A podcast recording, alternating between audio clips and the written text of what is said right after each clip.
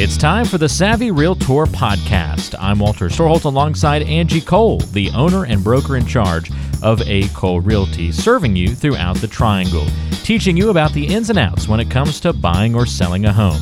You can find the team online by going to acolerealty.com. That's A C O L E realty.com or by calling 919 578 3128. That's 919 578 3128. And now it's time for one of the top realtors in the triangle, Angie Cole, and the Savvy Realtor podcast. Angie, millennials are predicted to be responsible for more than half of all home purchases in the next year. So I think it's important to know which of their desires will help drive the market. But are preconceived notions about millennial desires indeed myths and not actually fact? And what do millennials really want? That's what I want to pose to you because you've got boots on the ground experience to kind of give us some good knowledge here, Angie, because we make these kind of assumptions about different age groups and whatnot, and sometimes they aren't right. And I have a feeling that some of these myths might not actually be reality. One myth definitely goes that millennials want the cool place. You know, they want hip downtown apartments and they're not into the suburbs and not into single family homes. What's been your experience with what millennials really want in that regard? I would say that's 100% a myth. You know, we, of course, we have some millennials that that's their desire. Um, they want to be in the mix. They want to be close to, you know, restaurants, that downtown lifestyle. But I'm really finding a lot of millennials who are thinking about the next steps. Maybe they are recently engaged. Maybe they've been married. Maybe they're just having their first child. And so I feel like most millennials that we're working with are looking more for long term, how they can grow into a home, um, having that backyard, you know. So I would say that the majority of the millennials that we're working with, they actually are going more the route of the single family home lifestyle. And I think it's important to note too that, you know, millennials, you know, we've been talking about this word millennial for quite some time, but millennials are no longer the 21 year olds, right? That's um, true. Yeah. I'm I'm a millennial and I mean, I don't want to tell my age, but I'm 35 and a half. So, you know, so I'm not trying to be downtown, you know, going to the clubs late mm-hmm. night. Um, I would prefer to be in a single family home, you know, where there's other neighbors with other children surrounding, you know, maybe having the amenities with a clubhouse and a pool. So I, I feel like that scope of things have definitely changed for millennials. We, we don't have to open the Pandora's box conversation of uh, you know the the full breadth and width of uh, you know misinterpretations of millennials, but it is funny when a teenager you know I've, I've seen it multiple times when like the, a teenager's in the news or a teenager does something, and even my folks have done this where they go like ah oh, millennials millennials and right. they'll look at my folks will look at me and be like oh you're millennial generation I'm like that's not there are not millennials current teenagers that's a whole different group blame them right right they're yeah, they're they're younger than us. I mean, we we're getting old now. Millennials That's is right. uh, we're That's we're right. aging. Our, so our bones are starting to ache. You know. yeah, uh, right, exactly. But you know, going back to you know millennials being responsible for you know more than half of the home purchases in 2020 i 100% agree with that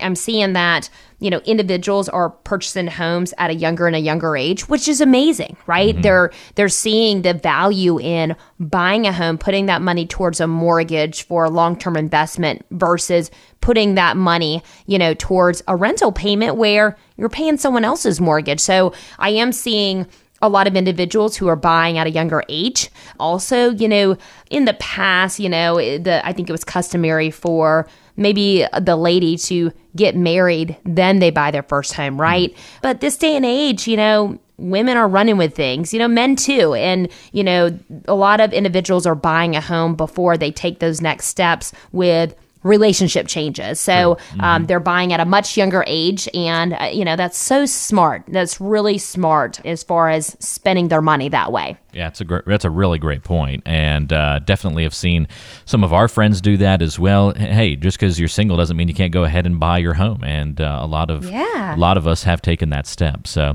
I'm going to imagine, based on your answer of the you know the, the, downtown conversation or the cool apartment you know angle, that uh, this next one might be a myth as well, because there's this myth out there that you know walkability is like supreme. If you can't walk to the grocery store or daycare or work, etc., then a millennial is not going to be interested interested in the property. But I kind of view that as hand in hand with the first one. That's not really true, is it?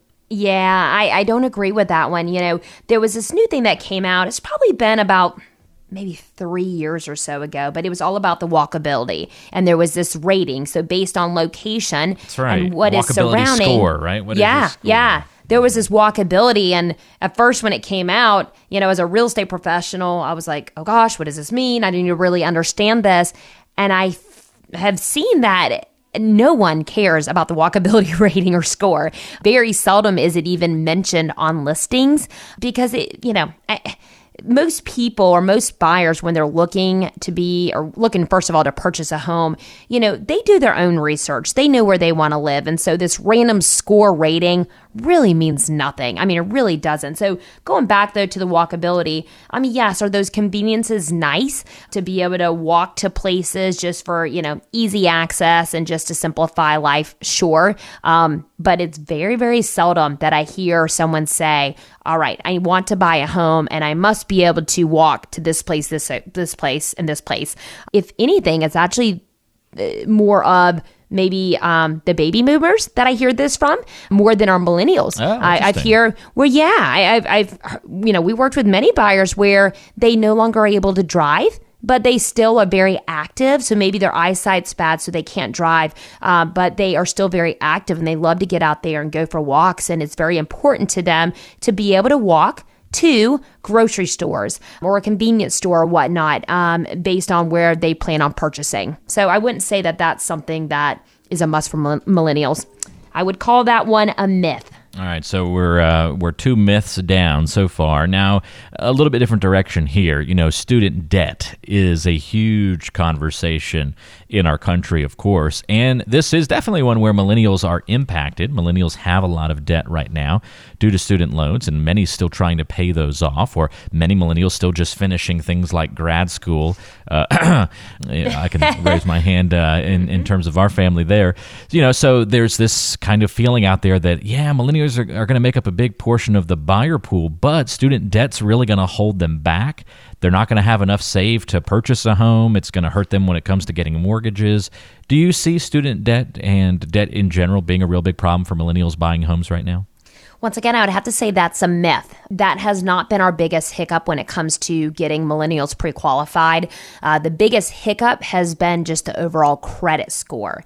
And so that's in line with, you know, someone making late payments. That's been more of the hiccup versus just this large amount of debt. Um, and there, of course, are so many different types of loans out there that even though maybe you don't have a lot of cash at hand, there's a lot of different options for 100% financing. So, you know, I, I know many first time home buyers are in the mindset that, oh, well, I must have, you know, 10%, 20% down payment in order to buy a home or I can't do this all together. And that's so untrue.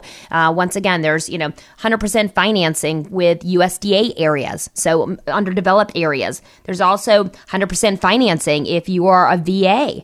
There's 100% financing through many different credit, like state employees credit unions, different credit unions. They offer conventional 100% financing. So there's so many options where there is no money down. So do not let that hold you back. But yeah, I, I I'm not seeing so much that the debt is the issue. More so, it's the credit score. So be smart, pay your bills on time because it can hurt you when it comes to qualifying for a home. Very cool. Interesting to hear, again, boots on the ground experience, Angie. Now, you talk about different generations, and the baby boomers we know, very competitive, strong buying power from those folks.